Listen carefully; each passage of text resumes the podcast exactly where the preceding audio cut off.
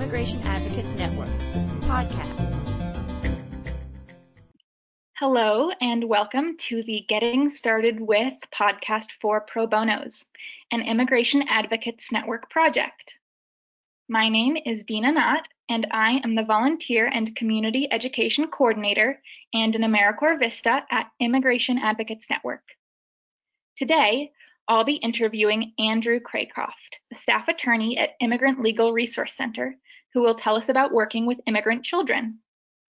Before joining ILRC, Andrew worked at Staten Island Legal Services representing clients in affirmative and defensive immigration matters and at the Unaccompanied Minors Program of Catholic Charities Community Services in New York, representing detained and released unaccompanied minors in removal defense. Welcome, Andrew. Hi, Dina. Thanks for having me on. Thank you for being here. So, to get started, what has led you to specialize in advocacy involving immigrant children? So, I went into law school not really knowing what I wanted to do. Spring of 1L year, I was looking for volunteer opportunities and found one answering a hotline at Capital Area Immigrant Rights Coalition in DC and it was a hotline that people in detention used to contact attorneys. And that really introduced me to what the immigration system was and just how deeply flawed the deportation system that we have is. I was especially shocked to learn that you could be jailed and deported without even being guaranteed an attorney. So from there, I started to learn more about immigration law and I did the immigration clinic at my school. And after that, decided that I wanted to do direct representation so when I started practicing, I was especially interested in asylum work and representing clients who were detained. I initially worked with adults in ICE detention centers, particularly those that had mental health concerns or involvement with the criminal legal system. And this was also the fall of 2014. And all summer while I was studying for the bar exam, I was seeing news stories about the arrival of large numbers of unaccompanied children. And it was very disheartening to see how it was covered in the media, uh, portraying the issue as a border crisis, the use of the term surge, which ended up sticking and is now kind of the go-to label for any news stories about young people arriving at the border. And it was even more disheartening to see that the administration's response was to expand family detention centers and speed up deportation. So I then found an opportunity at Catholic Charities in New York for a position working with detained unaccompanied minors who are detained in the Office of Refugee Resettlement or ORR detention centers, uh, which are known as shelters. Uh, I was drawn to the role since it would involve doing detained work as well as asylum, even though I was a recent law graduate, I had some familiarity with those aspects of the job. But I really didn't know a whole lot about working with children or youth specifically, or about special immigrant juvenile status, which is one of the primary forms of relief for unaccompanied minors. So I was a bit nervous taking on this job, uh, but I was lucky enough to join a team of incredible advocates who was able to learn a lot from the attorneys, paralegals, and social workers about how to work with and effectively represent young people. And when I started working with child clients, I found that work to be both incredibly rewarding and uniquely challenging. A big part of that challenge is that the immigration system treats children like small adults, essentially, like adults in the deportation system, they're not guaranteed an attorney. And uh, even though they're afforded some minimal legal protection, they're essentially expected to navigate the process more or less the same way that adults do and are held to the same standards. So even though I didn't initially think that I would be doing this kind of work, it turned out to be very much the kind of work that I'd been hoping to do when I graduated law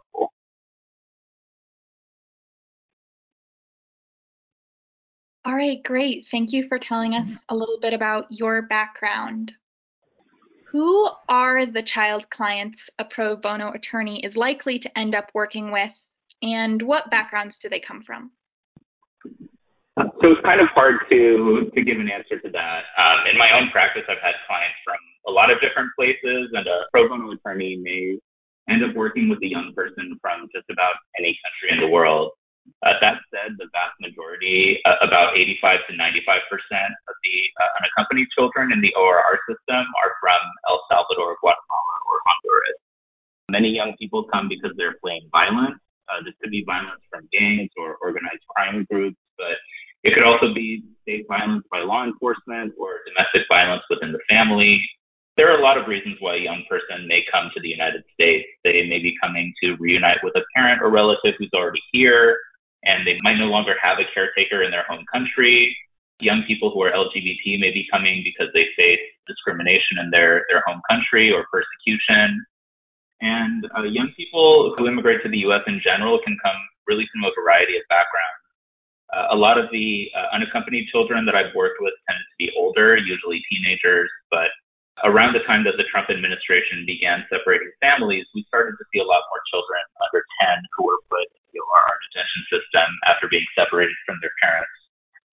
Some young people may have large gaps in their formal education or may have had to leave school at a young age to begin working, while others may have fully completed their high school or, or the equivalent in their home country. Many young people have had very different experiences with the adults in their lives. Uh, some of them may have lived with both of their parents until coming to the United States, uh, while others may have mostly lived with other relatives or caretakers. Or they may be coming out to reunite with a parent that they haven't seen in several years. So it's really hard to say what to expect in terms of uh, what a young person's background may be. And that's why it's very important to have a culturally competent approach that's really centered on the individual client and their own background. What are the major differences someone may encounter when working with immigrant children uh, versus working with immigrant adults? So, young people have very different developmental levels and needs than adults do. Young people are still developing a lot of critical cognitive, psychological, and biological functions. And all of those can impact the ways in which they can communicate and respond. Younger children, especially, will have a different sense of time and might find it more difficult to put events in uh, chronological order or to give exact dates. Generally, young people have shorter attention spans than adults, so it's often necessary to schedule shorter meetings with them or make sure that they know that they can take breaks during the meeting. Younger children can also be susceptible to suggestion and may want to offer an answer to a question that they believe that the person asking it would like to hear. So for that reason, it's important to remember to phrase questions in, in an open-ended way and make sure that you're not hinting at or um, suggesting an answer.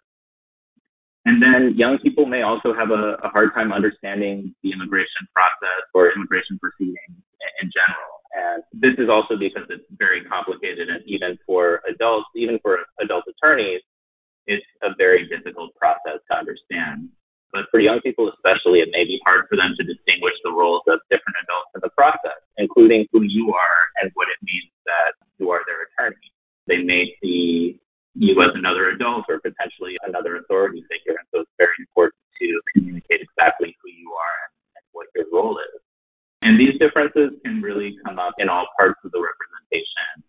Uh, so you may have to adjust your communication style, the format of your meetings, and even the case's overall timeline to the extent that it's in your control uh, based on uh, what your client's development level and What are the unique obstacles a lawyer may encounter when working with immigrant children? So there are a lot of challenges that come with representing young people. The main category of obstacles comes from the fact that immigration law doesn't really afford many special protections to uh, children and other young people. There are some legal protections for unaccompanied minors, especially, but they're largely expected to navigate the system like small adults. And so it's pretty jarring to be in court sitting at the respondent's table with a, a child client whose feet don't even reach the floor and have the judge ask them, how do you plead to the allegations in the notice to appear? As though they're talking to an adult who fully understands the process and, and is expecting them to enter a plea as an adult would. Um, but that's really the immigration system for young people in a nutshell. There's no concept of best interest of the child as there are in family law and other areas of law that affect young people. In um, deportation proceedings, there's very little recognition of the fact that younger children may not even have the capacity to understand what a deportation proceeding is. So as an attorney, even though you can control your communication and approach to the attorney-client relationship, you also have to help the client navigate the inflexible standards, deadlines, and requirements of the immigration system. What role do a child's parents or guardians play when it comes to working with an immigrant child client? And how can this role change based on a particular situation? So, a young person's parent or guardian can sometimes play a significant role in the case. And obviously, this will depend on who the adults are in, in this person's life or um, who really is their, their caretaker, how old they are. There are some younger people who might already be living on their own and not really have a caretaker in the U.S. to take care of them. And they uh, may largely be navigating the process on their own.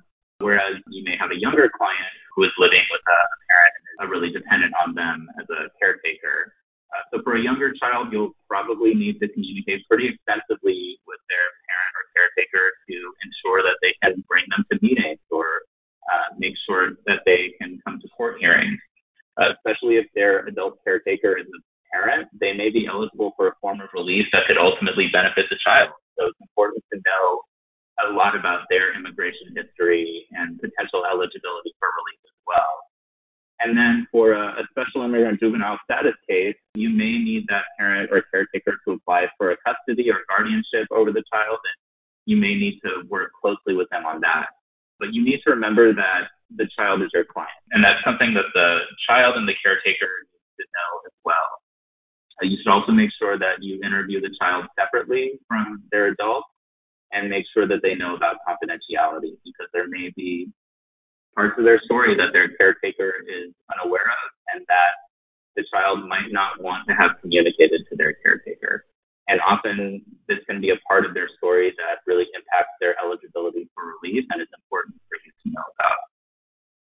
In immigration law generally, trauma often comes into play as people seek to get away from dangerous situations in their country of origin or elsewhere specific to this conversation, what role does trauma play in working with immigrant children? So, trauma comes into play very frequently. Unfortunately, a lot of young people who immigrate to the United States have survived traumatic experiences. Uh, trauma can shift the way that someone understands themselves, other people, and the world around them. It can have a very pronounced uh, emotional impact. Uh, but beyond that, it can also have physical, even physiological effects, and especially for young people, it can have a strong impact on child development. For that reason, it's really important to recognize the signs of trauma. They can include intense fear or anger, but could also manifest as avoidance, including maybe missing meetings with their advocate. There are also manifestations of trauma that can look like indicators of credibility issues. So someone talking about an especially traumatic experience may have a completely flat affect when they're talking about it. And then trauma can also affect memory and, make it harder for survivor to recount details or remember specific dates or, or orders of events. And what can a lawyer do to handle this trauma responsibly when it comes up? So, one really challenging part of this work is that our immigration laws and policies are designed in a way where often being eligible for relief turns on uh, vulnerability and, and victimization. Uh, the experiences that have caused the, the, most trauma and harm to someone are often the experiences that are central to their asylum claim or their SIJS claim or their U visa or T visa or VAWA. So as attorneys, we're put in this role where we have to gather all of the information and details about these very traumatic experiences to be able to effectively represent our clients. And that's why having a trauma informed approach is especially important for an attorney working with young people.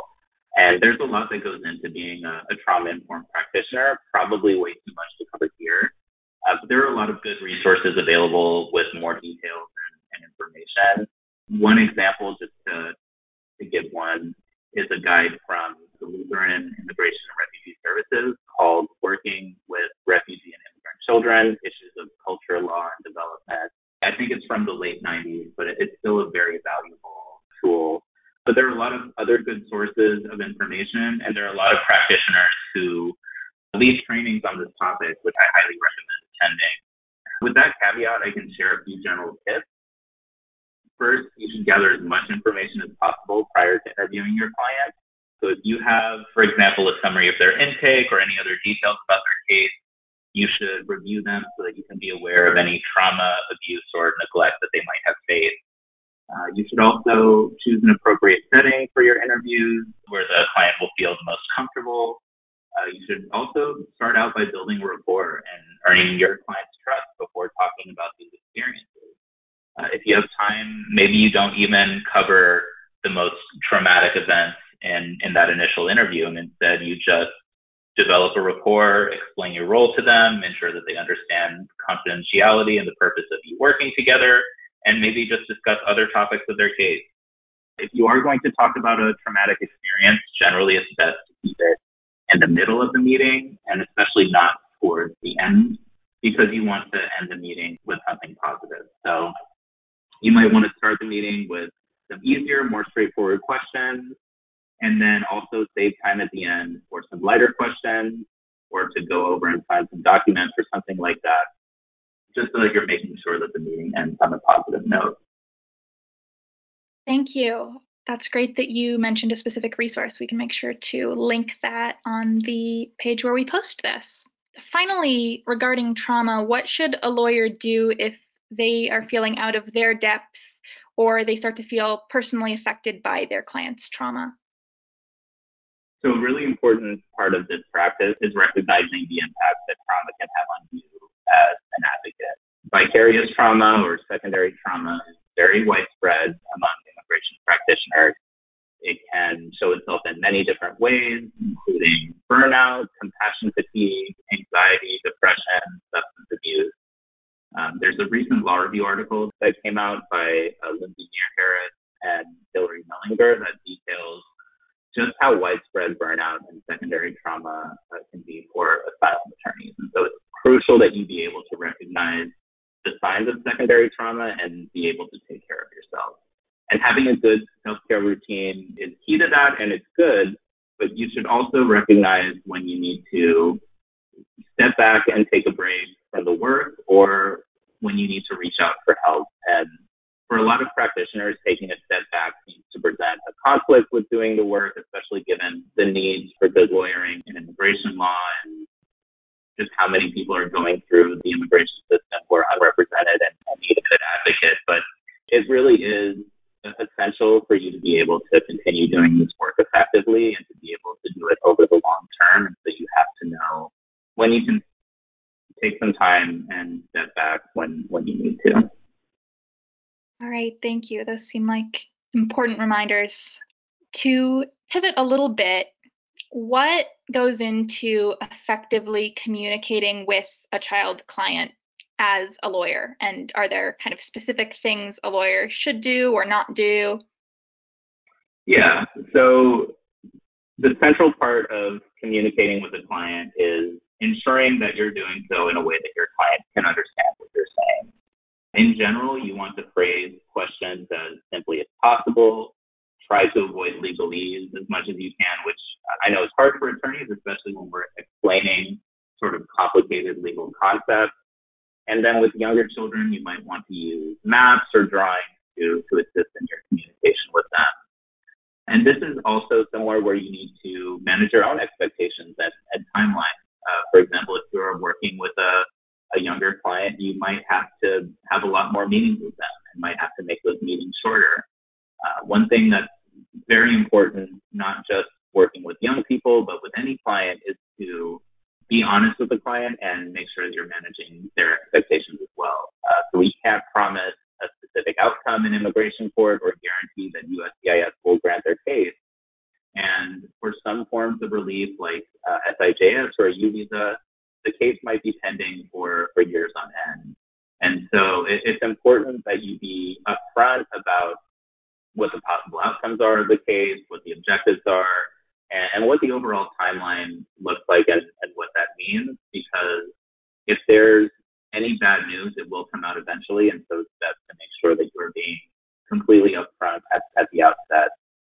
Similarly, you want to help to prepare them for what to expect in immigration court or the asylum office, including who's going to be in the room, what their respective roles are, um, etc.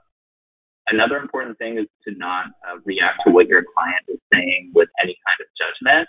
Uh, you definitely don't want to judge something that your your client did, and even for something that they didn't do, you want to try to avoid including your own judgment. If the client tells you, for instance, that their parent hit them, you might want to avoid saying that that's child abuse if that's not the way that uh, the client has identified or framed it. So, for instance, um, you may have to talk about a parent hitting a child in the context of, of a SIDGE case where abuse is an element of the claim.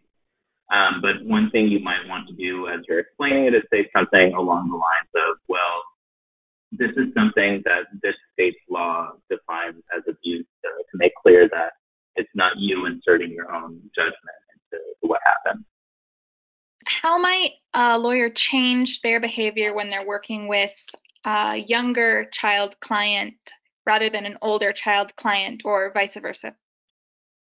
So your communication style will really depend on who your client is and what their capacity is. It's also important to keep in mind that a child's chronological age may be different from their developmental age. So you may have two clients who are both 12 years old, for example, but may have to have very different communication styles with them because their developmental age is different. Um, especially as I mentioned, that trauma can have an impact on, on development, especially for uh, young people who have suffered trauma, their uh, developmental and chronological ages may be very different. As I mentioned, for younger children, maps or drawings might be an effective way to, to help communication. And there are a lot of ways to incorporate that. You can ask them to draw their family, for example, or, or draw the house that they lived in in their home country. Another thing to be aware of is that age can really affect a young person's needs outside of the legal case. So a younger client's caretaker may need assistance in getting them enrolled in school, or an older client may be living on their own without a caretaker and needs help accessing services. Older clients may become involved with the criminal legal system or juvenile system, and you want to make sure that they know to tell you if something happens so that you can make sure that they can resolve that case in a way that doesn't jeopardize their immigration case. And um, another area where age can make a difference is how much the young person's testimony will play a part in their case or how detailed their declarations might be. If you have an asylum case, for example, for a young child whose family is facing persecution, they may have a, a general fear of returning to their home country, but not really have much direct knowledge of what's happening. And uh, adult family members may play a much larger role in providing the testimony and, and evidence for that case. On the other hand, an older client with a similar asylum case may have much more direct knowledge as to what is going on, and their declaration will be the most important part of the case. And then finally, you want to give as much choice as you can to the client. And for older clients, especially, you may want to give them um, more options, solicit their input, and, and ask them to take on uh, more of a role in certain parts of the case preparation. How does this process of working with a child client change or not change when a translator is involved?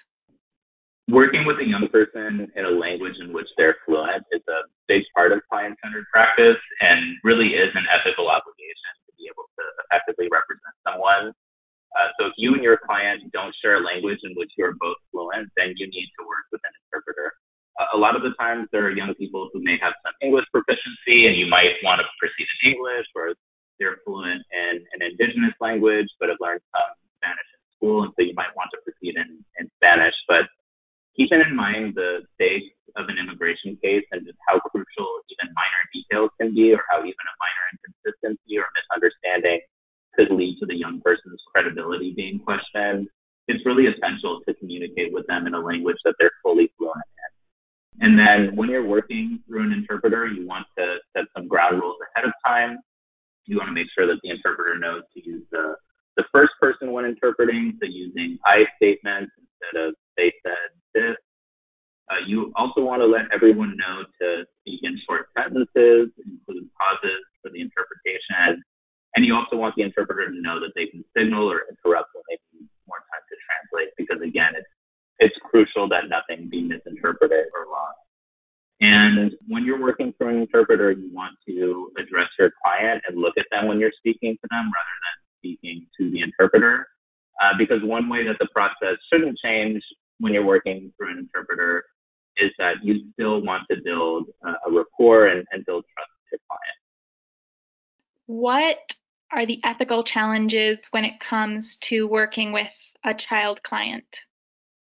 There are a lot of ethical challenges that can come up working with a child client. A lot of the time, especially when you're representing a young person as well as their relative, for instance, if they're a derivative on a parent's claim, or if you're representing two siblings, uh, it's possible that a conflict of interest can come up. And so knowing what your duties are if there's a conflict is essential and making sure that the clients are advised about conflicts of interest at the outset of reputation is important too.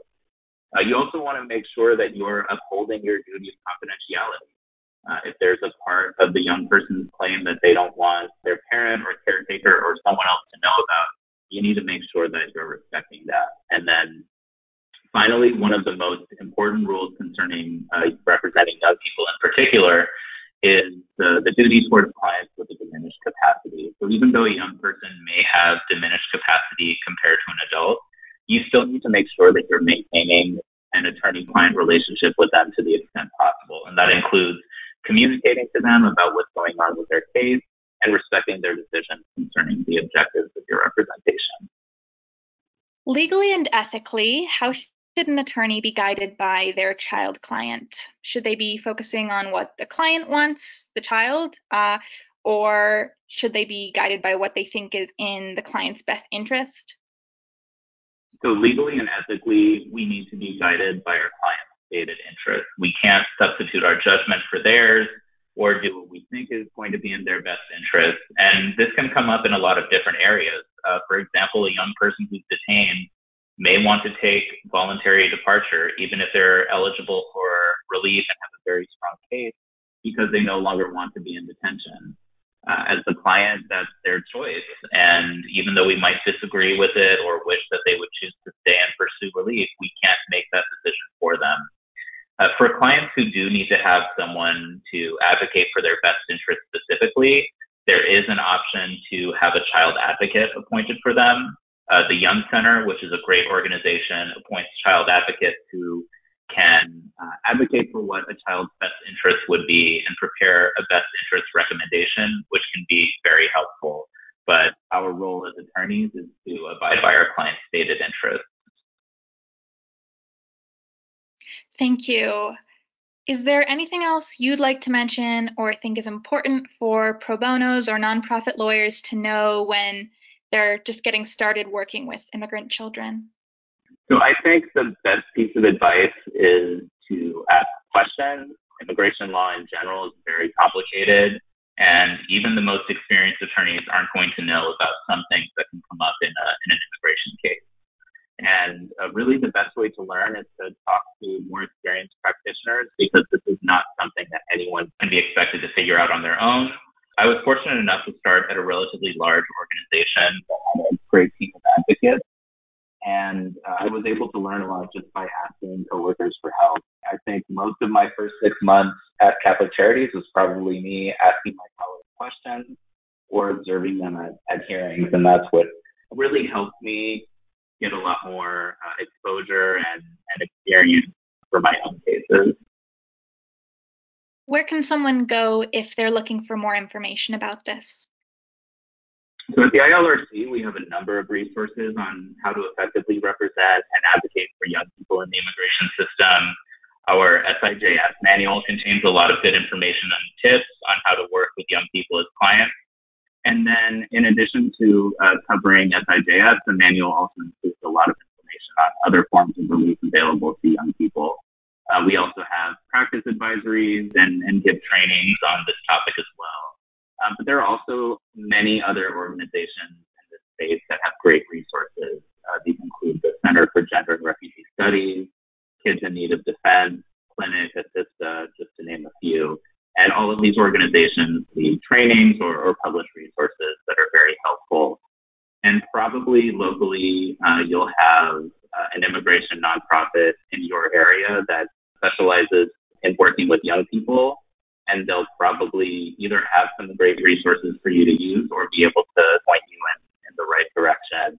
And then, of course, if you're a pro bono and you're working with a mentor attorney, asking your mentor attorney for help with this is probably a great place to start. Okay, well, thank you, Andrew, for your time and your insight.